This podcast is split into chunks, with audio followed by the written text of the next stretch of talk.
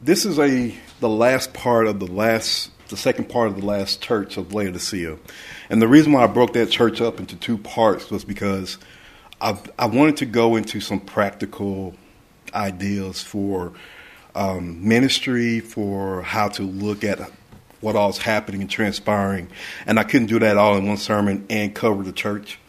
Um, and I know there's probably people listening or watching at home that uh, hasn't been through the whole series.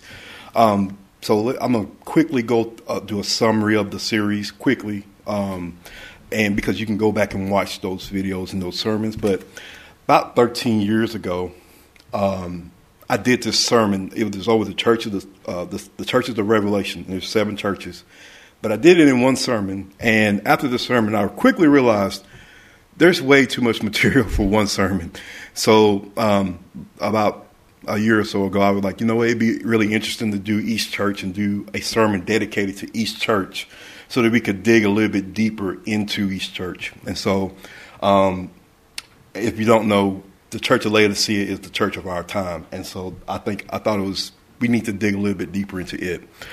Um, if you want to go back and watch those sermons, just go to our YouTube channel and look for the, the, the Churches of Revelation, and you'll see all the videos from. I did a sermon over Patmos, I mean, over John the Revelator on Patmos, and then I did all the churches in order. All right, and so let's quickly kind of go over a summary if you haven't been uh, been here to go through these um, churches.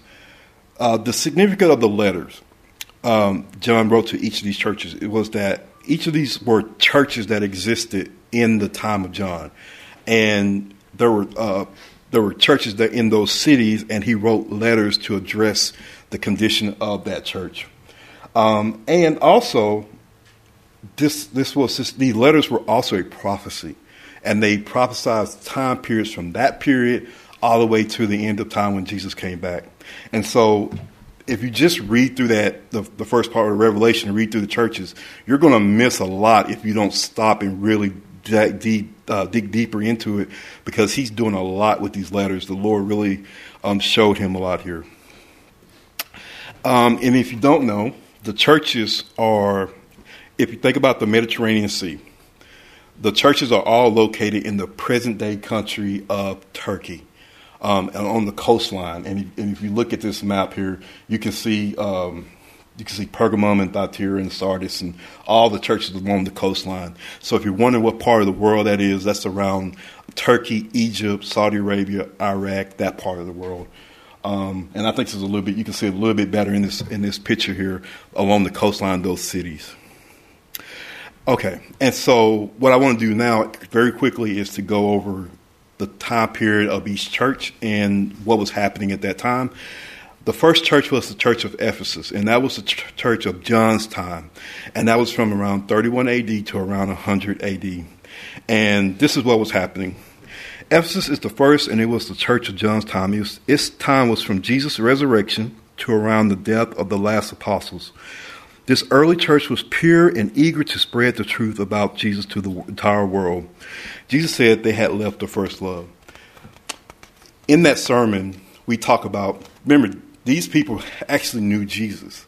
And they had that first love that if, think about when you, for, if, if you weren't born into the church and you came into the church, think about that feeling of excitement and, and, and passion that you had for the Lord when you had that first love and you, you were excited and you were ready to work and you wanted to share the message and the gospel and how you how wonderful it was with everyone that you met. That's the way this whole church was. They were filled with the first love. But there were problems and they and they were led away from their first love and they had to reattain that first love. And it was important that they do so because in the next church, um, the church of Smyrna, they were about to go through a persecution. And the church of Smyrna is from around 100 AD to around 313 AD. And this is when um, they, uh, the persecution, the 10 year persecution specifically, happened to the church. And let me read about Smyrna. Smyrna means a sweet smell like a perfume. This was a time when God's people went through a terrible persecution by the emperor Diocletian. They would have tribulation 10 days, which is 10 years. And in prophecy, a day represents a literal year. This refers to the 10 years of persecution under pagan Rome from AD 303 AD to 313 AD, where thousands were slain. Their faithfulness as they stood for his truth were like a sweet perfume to God. This is one church that Jesus had nothing bad to say about. And basically, when in that sermon, from, from the church, uh, church of Ephesus to the church of Smyrna to this persecution, there were persecutions, but they were on the local level. They were not like the whole the whole uh, like Rome itself wasn't persecuting Christians. But this is when the, the, the emperor actually put into law and, and, and, and, started persecuting church as a whole. And this was a terrible time period. And if you notice, this is the one one of the two churches that, that he didn't have anything negative to say because this is when the church was growing and and they they were standing firm for their love for God because they had that first love in their heart. And so that's what happened with this church. But then, as Satan has his way, he knows man's heart, he knows how to uh, tear us down. And he realized that the more he persecuted the church, the more the church grew. So he changed his tactics. And in this church, the church of Pergamos, which from which is from 313 AD to 538 AD. This is the time period where there's the rise of the papal Rome, and specifically, um, me read about Pergamos. Pergamos means lifted up. This was when Constantine pretended to be Christian and it began to be popular to be a nominal Christian. This church covers the period of 323 AD to 538 AD. Uh, I got it wrong on the slide. During this time, we see the rise of papal Rome, the idea that the Bishop of Rome should rule the entire world as a god on earth. This letter is addressed to those who were clinging to the truth and were not going along with the, with the wrong that was coming into the Christian church. And if, in that sermon, we talked about this is when they started. To, he started to merge paganism and Christianity together, and he made it popular to be a Christian. But as long as you conform to this this this um, blasphemous pagan Christianity that was happening, and if you didn't, you you would be ostracized, like just like uh, like always. But basically, if there was like a, a, pagan statue in the city, all they would do is rename that pagan statue to like a Christian um, um, name, like you know uh, one of the apostles or something. So basically, you could keep your paganism, but in the name of Christianity. So this was this was a time period where you really had to stand firm in the truth and not conform to the world like we are today. or you're going to get caught up in this in this um, in this situation here. And then from there, God's people had to leave and and, and leave the popular church of uh, the the church um, of Rome and go out into the wilderness. And this was the beginning of the Dark Ages. And this is the church of um, Thyatira. And this is from. Um, make sure I got the dates right. This was from 538 to 1517. And, there, and, and in this church, which means sacrifice and human, humility, we see Jesus is no longer talking to that great church that has set itself up as the ruler of the world, but rather to his true church now hiding in the wilderness. The apostate church had not rep- uh, repented, but had kept on doing wickedness and bringing in pagan practices. Jesus had removed their candlestick, and they were no longer any church of his. The faithful who refused to go along with the majority have fled into the wilderness areas, wilderness areas, and now Jesus sees them as his true church on earth. This is the church of the 1260 years of papal persecution from 538 AD to 1517 AD, the start of the Reformation. Jesus is pleased with their works as they humbly do their best to serve him and still share his truth with the world, though often it costs their lives. Their works were so wonderful that Jesus mentions them twice. So this is this is when the Waldenses and those groups of people come into to the picture here. This is when Rome takes away the Bible and takes away anything where you could study on your own and made you dependent upon them to give you the truth. But these people had to go into the wilderness and they kept the, the, the truth alive and they would they would write down the truth and, and keep it and spread it amongst uh, people that they came in contact with. And then the next church in the church of Sardis from 517 AD to 1820, this is the beginning and the time of the Reformation. The truth is starting to come back into play here. Um, and let me go ahead and read. This is from 1517 to 1820. Sardis means what remains. And we see Jesus saying that there were still some good things remaining in this church, but they need to be strengthened. This is the time of the Protestant churches that grew up out of the Reformation. The Reformation started out as Thyatira, humble and faithful, eagerly searching the Bible for heaven sent truth. During this early Reformation period, this church was still uh, um, Thyatira, but there came a time when they stopped seeking for truth and became proud and stopped searching for the scriptures. Instead, they made creeds and decided they would not believe in anything that their fathers had not believed in. The, um, then Jesus could not teach them anymore. He told them that even though they taught, they thought they were so good, they were spiritually dead.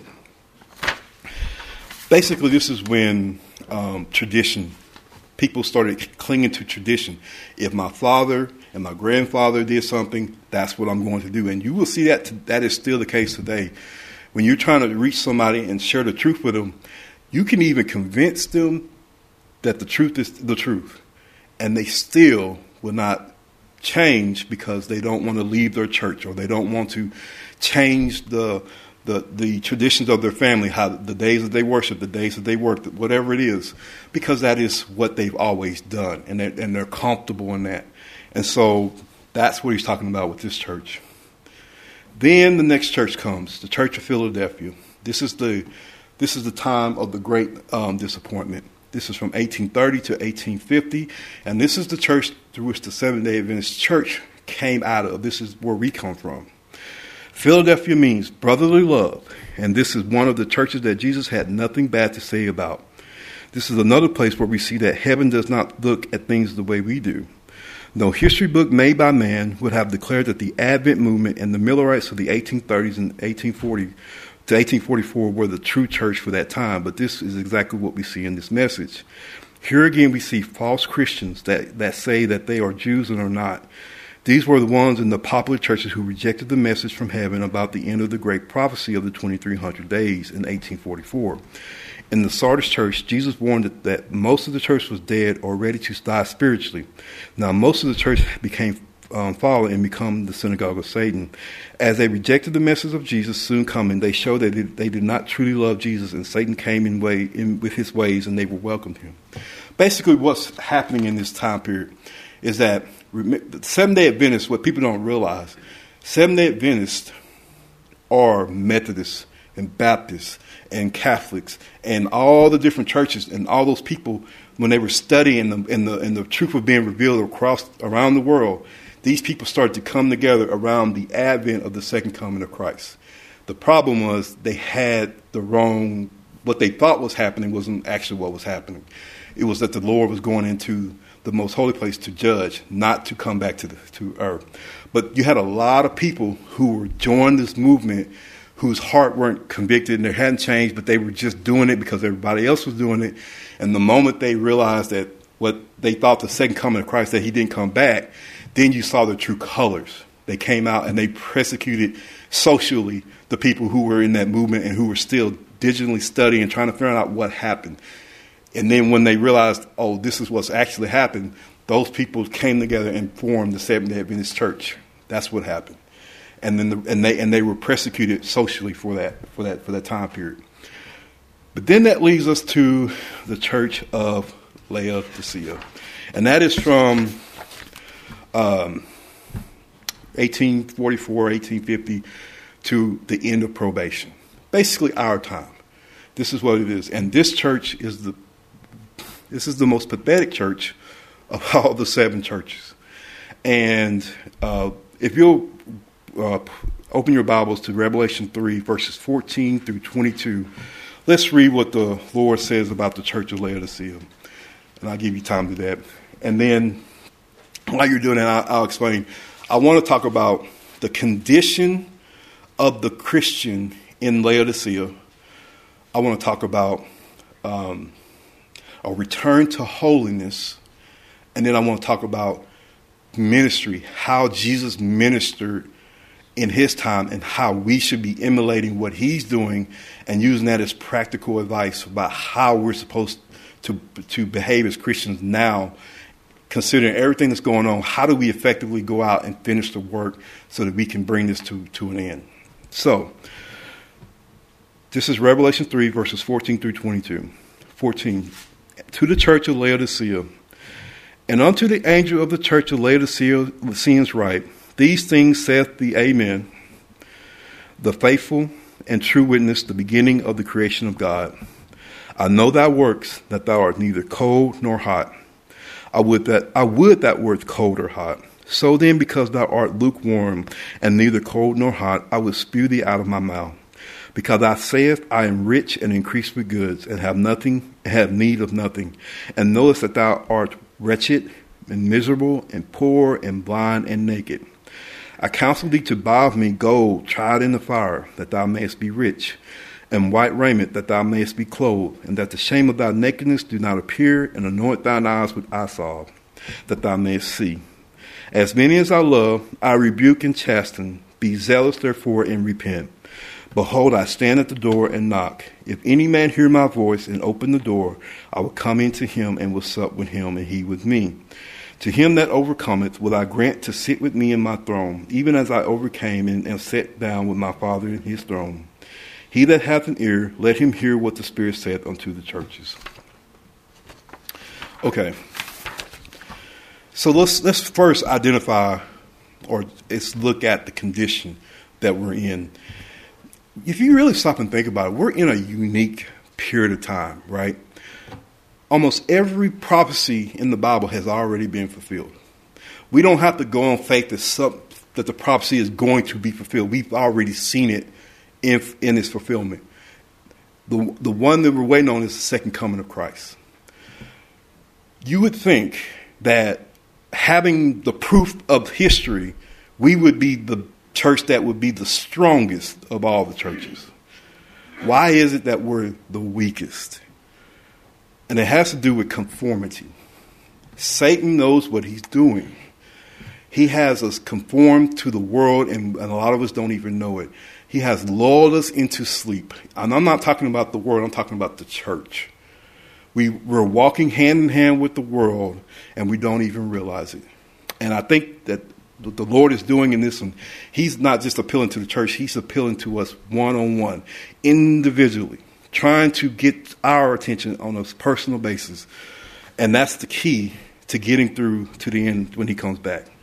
So, this is to the end of probation. And let me read about Laodicea real quickly. There are two churches that Jesus said nothing bad about, but here is the saddest church of all, for Jesus has nothing good to say about them. This is our time starting about 1852, and it is important that we understand this message. Laodicea means judged, for we live in a time when the investigative judgment is taking place in heaven, and to see who will go home with Jesus and who will not. This church is so bad that Jesus says he is going to spit them out because they are disgusting to him. Spitting them, spitting them out of his mouth means he will not plead for them without Jesus to, and without Jesus to plead on their behalf, they are lost with no hope to ever see heaven. At the very time in history when they should be eagerly seeking God and preparing for Jesus' soon coming, they are worldly and indifferent. And indifferent is a perfect description of where we are right now. They, they just don't care. And that is the greatest insult to God possible for man to make. The sad thing about these people is that they think they are perfect, and when they are not right at all, what can we do? We must believe what Jesus tells us that we are a mess poor, blind, miserable, and naked people. That's as bad as it could possibly be. And I'm going to start right there quickly. If you just listen, get online and listen to people talk, people, it's not that people are even talking bad about God, they've completely dismissed Him. They talk like it's just a far gone conclusion that we know God doesn't exist. They don't even, like, it's not even an issue anymore. Have you, if, if anybody who's been online, have you noticed that? They don't even take the time to insult Christians and God anymore because they just have dismissed Him. That's the state of the world and the state that we're in right now. And I'm talking about Christians. I, I, I was, I was listening online to a, a, Christian, and he just said that the, you know the stuff in the Old Testament that's just a metaphor. it's not real. He believes in evolution from like 20, 30,000 years ago, but he calls himself a Christian. And this is the norm now. That's the state of the church today. It's more people like that than there are people who actually believe that the Bible is true and what it says is true. When something is a parable in the Bible, he said this is a parable. he didn't say that Genesis was a parable. He never said that that was a parable. But they just accept that that's a parable, that that didn't exist. So if you go back and listen to the, sermon I did on Laodicea in the first part, where we go through the statistics, there's no wonder the church is dwindling at the speed at which it is. To the point that if the Lord doesn't come back, there won't be a people left. He has to come back. So let me keep going here. Jesus tells us what we need to buy of him. The God, the, the gold is Jesus' faith and love. The white raiment is the righteous of, uh, righteousness of Jesus. The eye salve is the having the Spirit uh, teach us and guide us to know what right from wrong so we can clearly um, see what is really going on.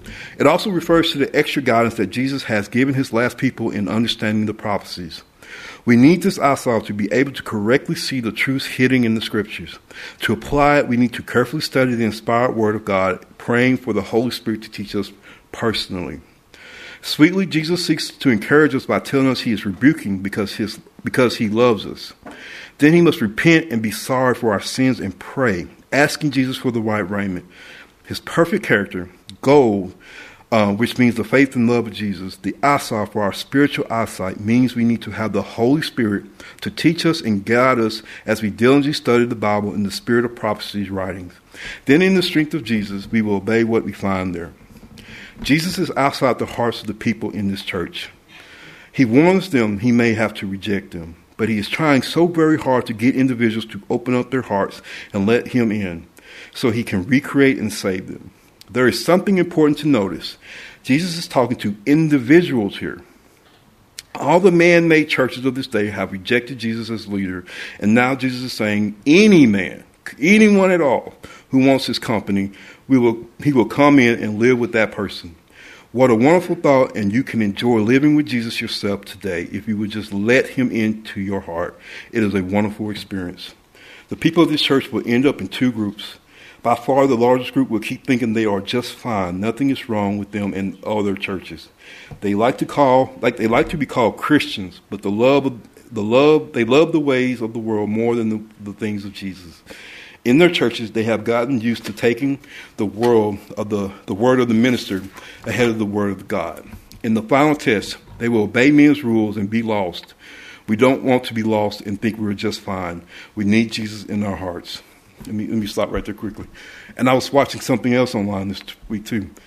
It's become a form of entertainment talking about ministers um, in these big churches um, basically sinning with their with their people with their with their flock.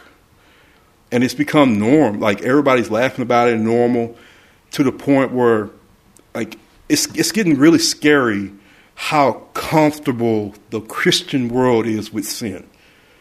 That our ministers don't even see a problem with it.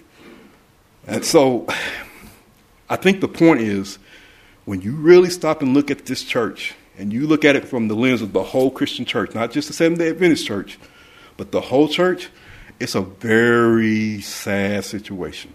It really is. And it's only getting worse. So let me finish this here. The heavenly teacher inquired, What stronger delusion can beguile the mind than the pretense that you are building on the right foundation and that God accepts your works, when in reality you are working out many things according to worldly policy and are sinning against Jehovah? Oh, it is great deception and a fascinating delusion that takes possession of minds when men who have once known the truth mistake the form of godliness for the spirit and power thereof, when they suppose that they are rich and increased with goods and in need of nothing, while in reality they are in need of everything. The other group will believe Jesus, repent, and ask Jesus to come in and take charge of their lives. They will ask him for the white raiment, the gold tried in the fire, and the heavenly eisel.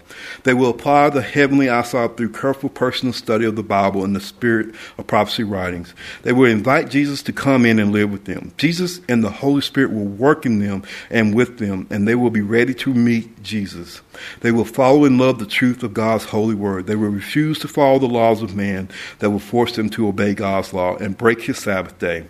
In the final test, they will stand in the power of Jesus. And so some people are teaching that we can't overcome sin even in the power of Jesus, but he, Jesus. But here we see that the on, only those who overcome, be the cost what it may, will sit down with Jesus in this kingdom. And so basically, Jesus is pleading with the individual Christian now. He's saying, look, any man that will open up the door, he will come in. It is not too late for anybody. That is why he is procrastinating this return. He's giving us time. He's trying to give us an opportunity in all the confusion and all the conformity that's happening. He wants us to stop and to do what I would call a self evaluation, to look inward and say, where am I in this walk with little Lord? Am I closer to the world or am I closer to God? That's really where we're at. And so, so here are some questions you can ask yourself, because this is where I want to get into some practical things here. Do you still have your first love? And I did a whole sermon about this, and you can go back and listen. But do you still have that first love? And for those of us like myself that were born into the church, do I have the passion of those that have their first love? For me, it's a little bit, little bit weird because I was. This is just normal to me. Like I never was lost out in the world, and then came in and knew that feeling of being saved. For me, I've always felt saved. Like I've always, I was born into the church, but I have. But that's really kind of dangerous for me because when I see somebody that comes in and they're, they, you can see that first love, it makes me say, oh, I don't have that. What is that? What is that unquenchable desire to just go out and just spread the gospel? You know what I'm saying? Like, study people who are on fire for God and then say, what is it about them that's on fire and what do I need to do to get that? Because that's because the problem is is in the sleeping virgins, and that's what they're talking about here. When you're, when you're complacent, when you're not on fire for the Lord, when you are bored, going through the motions, you fall asleep because you're bored. You're lukewarm. You're, that's why he's saying he'd rather you be hot or cold. If you're cold, he can reach you. If you're hot, you're, he's already reached you. But when you're lukewarm and you're comfortable, you don't want to change that. Like you're just good and you, and you don't think you need anything. And, and then if you feel like you do have that first love, the last step is have you come to a place of holiness? Because he asks us to be not only Christians, but to be priests and priestesses of the Lord. That's a step beyond just, oh, I'm, I'm good, I'm, I accepted the Lord. He asks you to be a priest and a priestess, to be holy in his sight. What does that mean? So I want to read a little bit here about returning to holiness. And what I like to do is I like to find online people who kind of have summarized kind of what I'm thinking so that I can get these thoughts out clear because if I just talk, I'll miss a lot of stuff. So let me just kind of read what, the, what I found online. A return to holiness is a must if the church of Jesus Christ is to be what, we, what he is coming back for. Yeah, because remember, the church is the bride.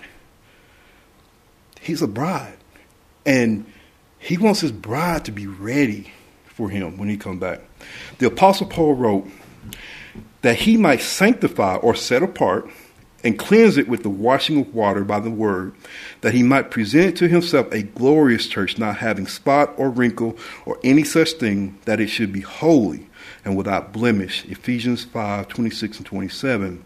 It was noted that the ultimate purpose of Jesus' love for the church is to present her to himself as a chaste bride.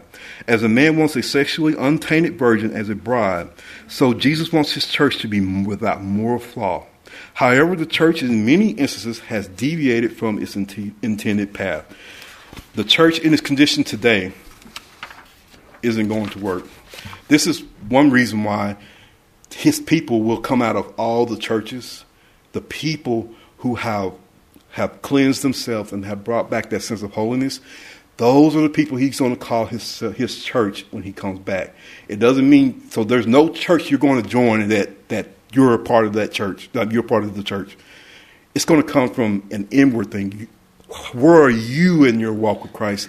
And you could be a part of a church or not, but you he's going to call them out, out of all churches because the church, the system that we have today, is not what he what he's coming back for. Straight and narrow. The church, in many instances, as previously mentioned, is walking hand in hand with the world and failing to recognize it. A new generation of believers coming into being that is casting away the path of righteousness and living, righteous living, and pursuing a path contrary to the straight and narrow way Jesus spoke of. Jesus said, Enter you at the straight gate, for wide is the gate that leads to destruction, and many there be which go in thereat. Because straight is the gate, and narrow is the way which leads to this to life. Through there will there be that find it. Matthew 7, 13 and 14. It was noted that to enter into the straight gate means that one must come through the narrow gate in order to reach the path that leads to eternal life. Though many are on the broad way that leads to destruction, Christ is both the gate and the way, and God enables men to find that gate. Scripture reveals, Behold, I, Jesus, stands at the door uh, and knock. And if any man hear my voice and open the door, I will come into him and will sup with him and he with me. Revelations 3.20. This was addressed to the Laodicean church to return from their lukewarmness and enjoy his blessings again. That's for our kids. This is, this is why it's very scary for our kids. They've got so many voices telling them this is the way, this is what you do, this is where you go. And None of those voices are from the Lord. This is all from Satan, trying to lead them away. This is why wide is the path to destruction. Because there's only one path, and that is through the Bible, the Word and truth of God. And our young people are not reading the Bible the way that they should. This is why the church is dwindling at the rate that it is. Because they're, they're, they hear so many things coming from music and entertainment from politics and from the world, and all of it is just a big distraction away from the truth. And if we should ask for the old paths, the, old, the ways of holiness, the prophet Jeremiah proclaimed, and this is an example in the Bible, Thus saith the Lord, stand you in the ways and see, and ask for the old paths, which is a return to holiness. Where is the good way, and walk therein, and you shall find rest for your souls. But they said, We will not walk therein. Also, I set watchmen over you, saying, Hearken to the sound of the trumpet. But they said, We will not hearken. Jeremiah 6, 16, 17. And God's response to their rejection Hear, O earth, behold, I will bring evil upon this people, even the fruit of their thoughts, because they have not hearkened to my words, nor to my law, but rejected it. Jeremiah 6, 19. It was noted that the people's stubbornness, uh, stubborn refusal to walk in the traditional ways, moving in their own paths, following their own way, would eventually lead to their downfall. We are living in a generation that is no longer walks in the path of sanctification, righteousness, and holiness in accordance with God's word. A return to holiness would necessitate those characteristics. One thing, if you think about it, in our, my fathers and my grandfathers and all their time, at least they pretended to try. They're not even pretending anymore. It's just the world is what is my truth and what what is what do I want? What makes me happy? That is the prevailing thought today. They're not even pretending to be um, righteous and holy. It's, it's a really scary situation. And so I'm going to go to the last part here. I'm going to skip this one little part. So, what do we do? What's the practical advice here? Well, we just talked about the condition of the heart of the Christians in Laodicea. The answer to that part of the equation here is study about how to return to holiness. Not just a Christian, but a Christian who is, whose path is to be one and one with the Lord. That is what we should be studying and, and, and, and striving to do. As we do that, we are still to finish the, the mission to spread the gospel, which is to minister. One thing I have learned about getting that first love or something, like to be passionate about something, you do it through action. The more you invest in something, the more you become passionate about that thing. So if you want to become passionate and get that first love for the Lord, it is to get active and passionate about doing His work. That is what He called us to do. And I think the answer comes down to relationships. The effectiveness, the effectiveness of your ability to minister comes down to the, the, the quality of relationships that you have made with the people in your sphere of influence. Um, what Jesus would do is he would talk to people, identify their need, and then address their need. He built up this relationship with these people first so that when he was preaching to the people, those people's hearts were already open because he had already addressed their needs and built a relationship with those people. So we don't need to reinvent the wheel here. We just need to follow his lead, do what he did. And with all the tools that we have at our disposal, we can do it very just as effectively as the enemy is using those same tools to, to pull people away from God we can use those tools to do God's work. So let me give you some ideas. Let me read this article and give you some ideas, and then we're going to talk about what I think would be a great way for people to do ministry in small local towns because not everybody lives in the city. Not everybody lives in these th- in, in I guess I, I for for sake purposes third world countries where it's more common to be poor than rich. What do you do in these small communities of people in a country where we have everything. How do you minister in these places? Because I'm telling you, it's actually harder here than it is there in those places. So here's this needs. What does that mean?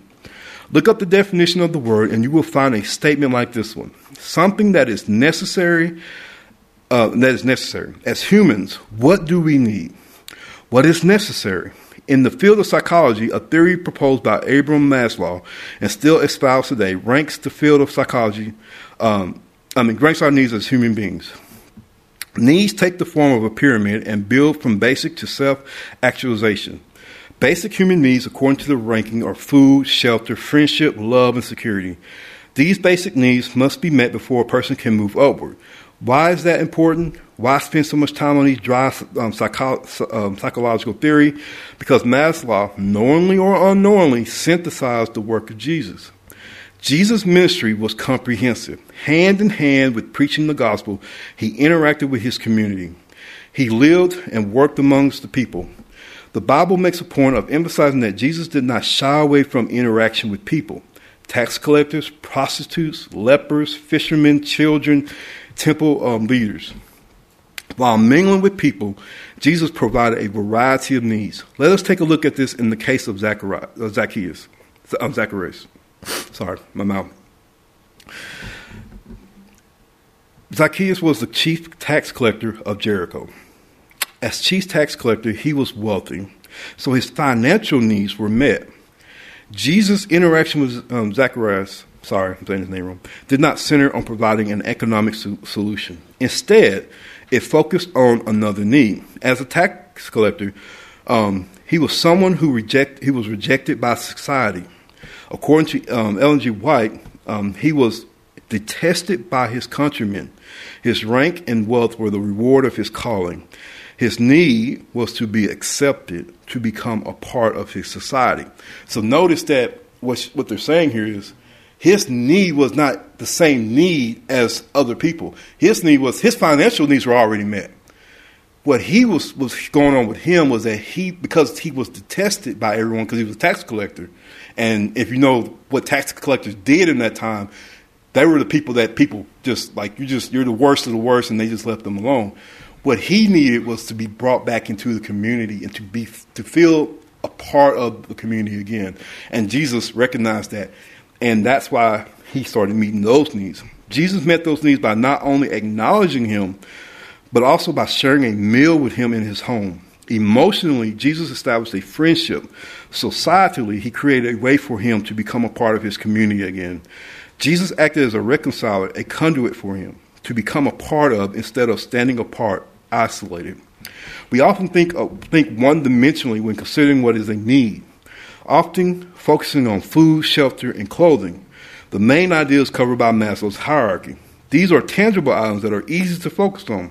However, we often forget the intangible needs that are just as important friendship and emotional connection and support.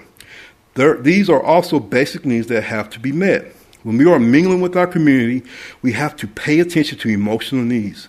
Listening to that elderly neighbor whose friends have passed away or who no longer receives regular visits from his family members. The nursing home visits that we take for granted can, can become ways to establish a relationship with someone to provide that support system they may no longer have and that they long for. Other examples. Jesus, uh, examples of Jesus meeting uh, needs are referenced in Mark 5, 22 through 43. In the course of these verses, Jesus ministers to physical needs, healing, and life for the woman with the issue of blood and, and Jairus' daughter, respectively. Both were unknown to Jesus. Both sought him out for his healing, and both trusted that he would address the problem they brought to him.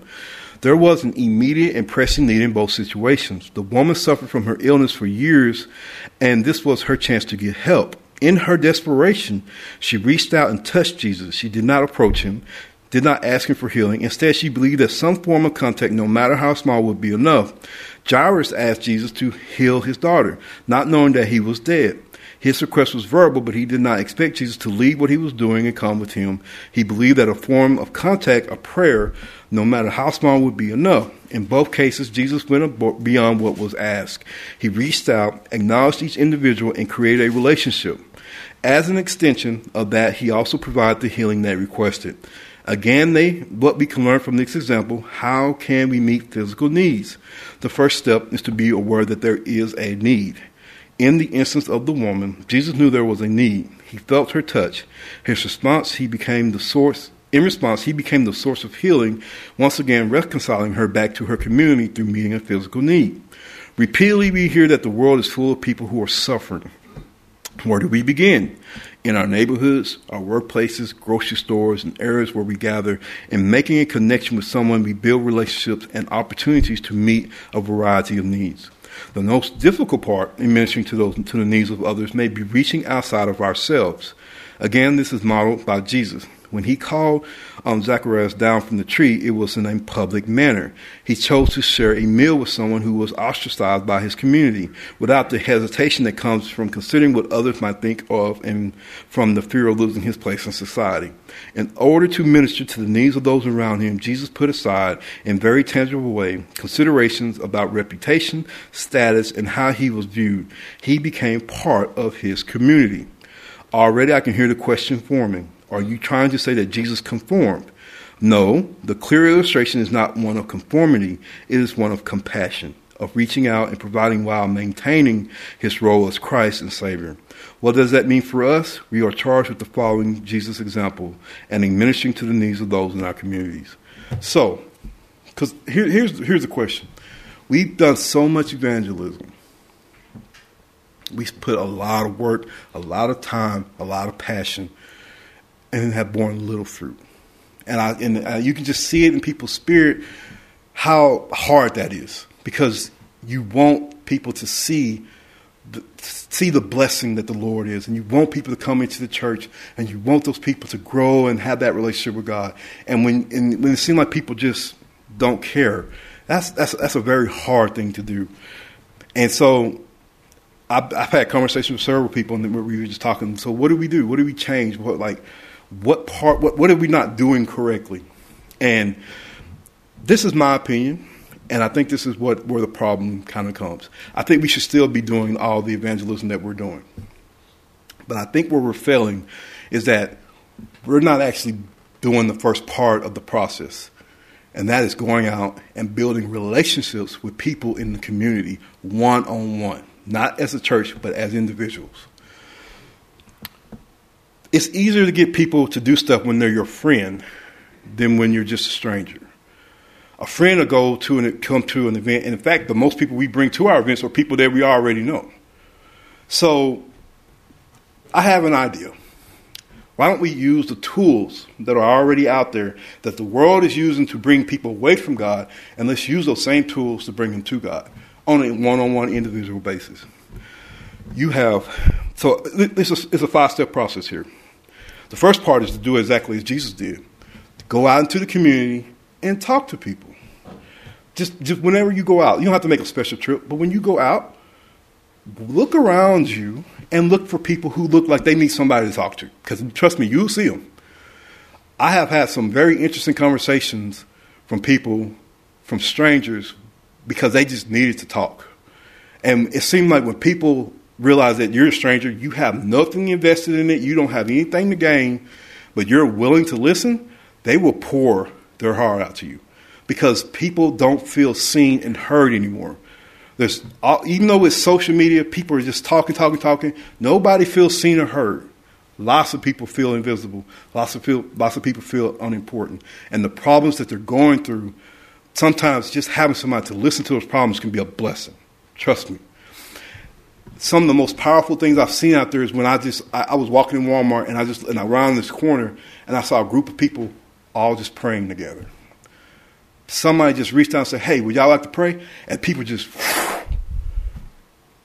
God. People still desire God, even if they don't realize it. They need it. God is still desired, and it's just a matter of going out and recognizing. Get out of your own little world and look around you and find people to talk to. Find out, and then find the need. What is the need? What is the, do they need just someone to talk to? They need somebody to um, do they have a physical need? Do they need somebody to pray with them? Whatever it is, what is the need and how can you help them address it? That's the first part. That's the second part. Talk to people, identify the need. Third, help solve those needs. A lot of these we can help. We can help with it, or we can show them where to get the help for those needs. It doesn't have to be you all the time, but if you can help them, that's better. So now you've talked to people, You've identified a problem. You've helped them at least get started to solve that problem. What's the next part? This is where you start using the tools that are available to you. At any point in time, you always use what's available to you. And a lot of times in the past, I would just come to my home, we have group meetings, and we talk. That's, that's way it was. Now we have blogs, email, Facebook groups, social media, podcasts. You can still do home meetings any way where people can follow and listen to you and start building a relationship with you, who can ask you questions. So, what if you had a, let's just say, a blog? Say you had a blog or a podcast, and every week you just brought up a topic of something that's going on, and then you break that break the problem down, and then take the Bible out and explain spiritually what does the Bible say about this subject? What does God want us to do about this subject? And then allow people to ask questions and talk to people and build a relationship. This is still a one on one thing here. It could be a Facebook group. Some people just want to get on Facebook and do this, write a post. Once you start building this group of people from your small community, people who are following you that you've built these relationships with, then in the last step, when the church does an evangelistic series, you invite your group to that series. I think that would be a lot more effective than just having a series and then just inviting people to come to it. It all comes down to relationships. If we're not building relationships, you're going to struggle.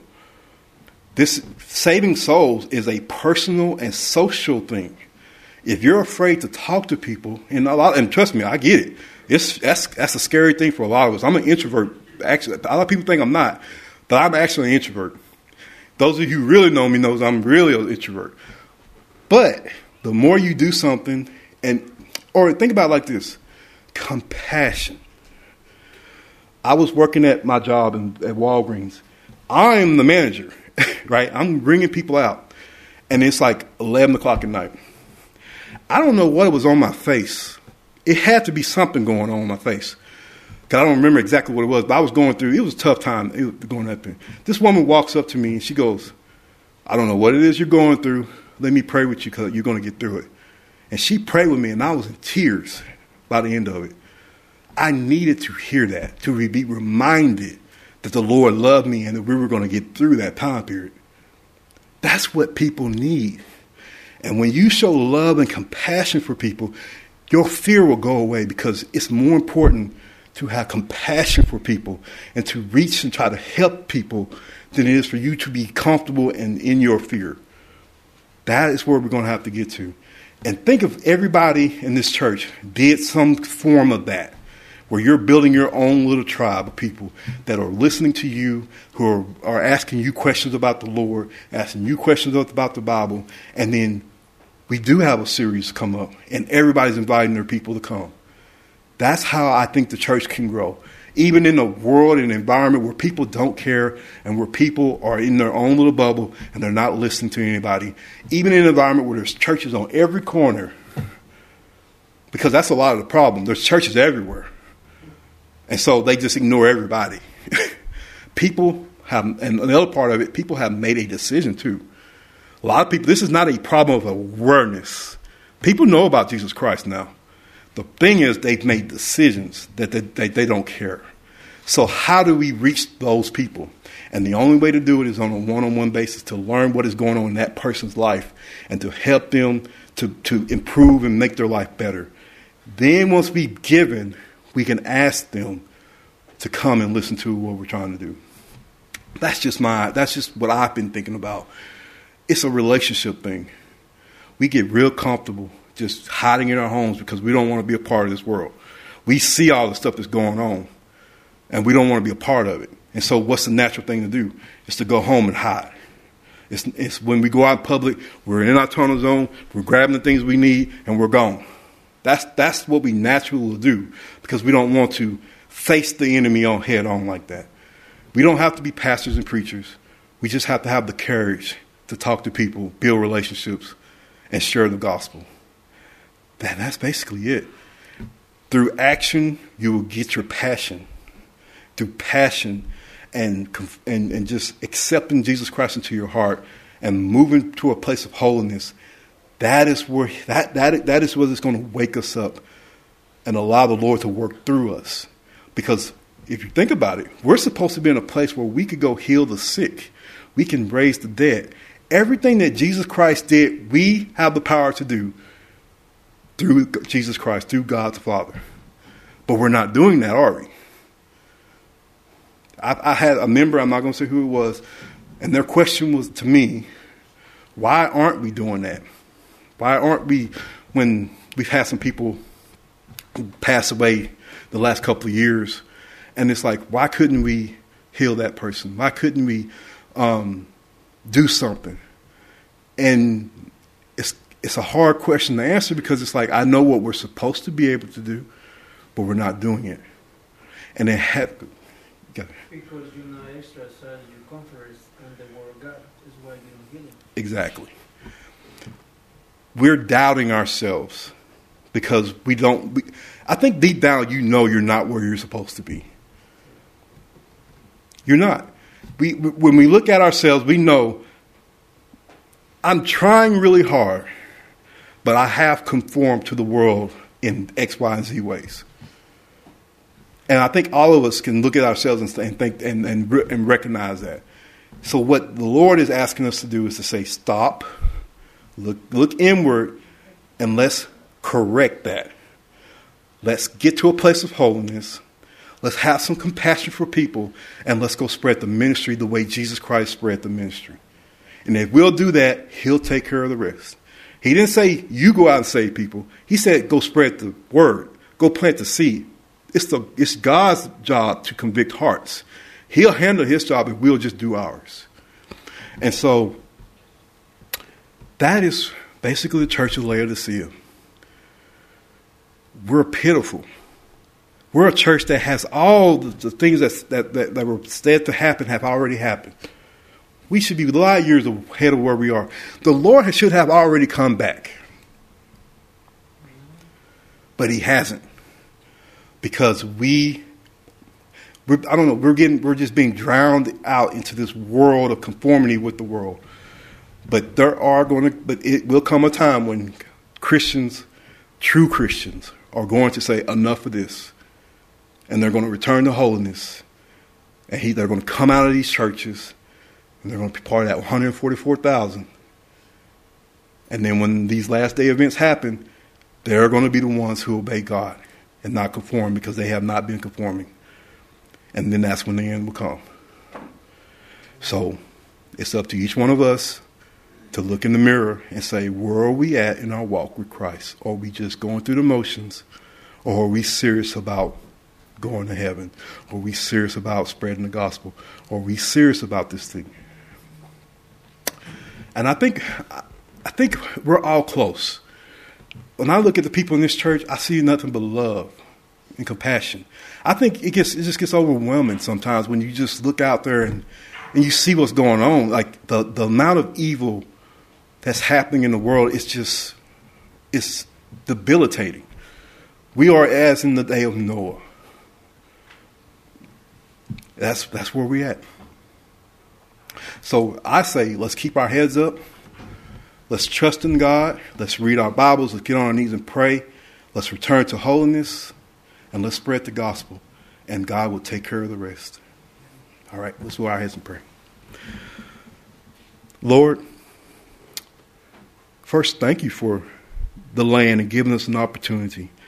If you had already come back, Lord, a lot of us here would be in trouble.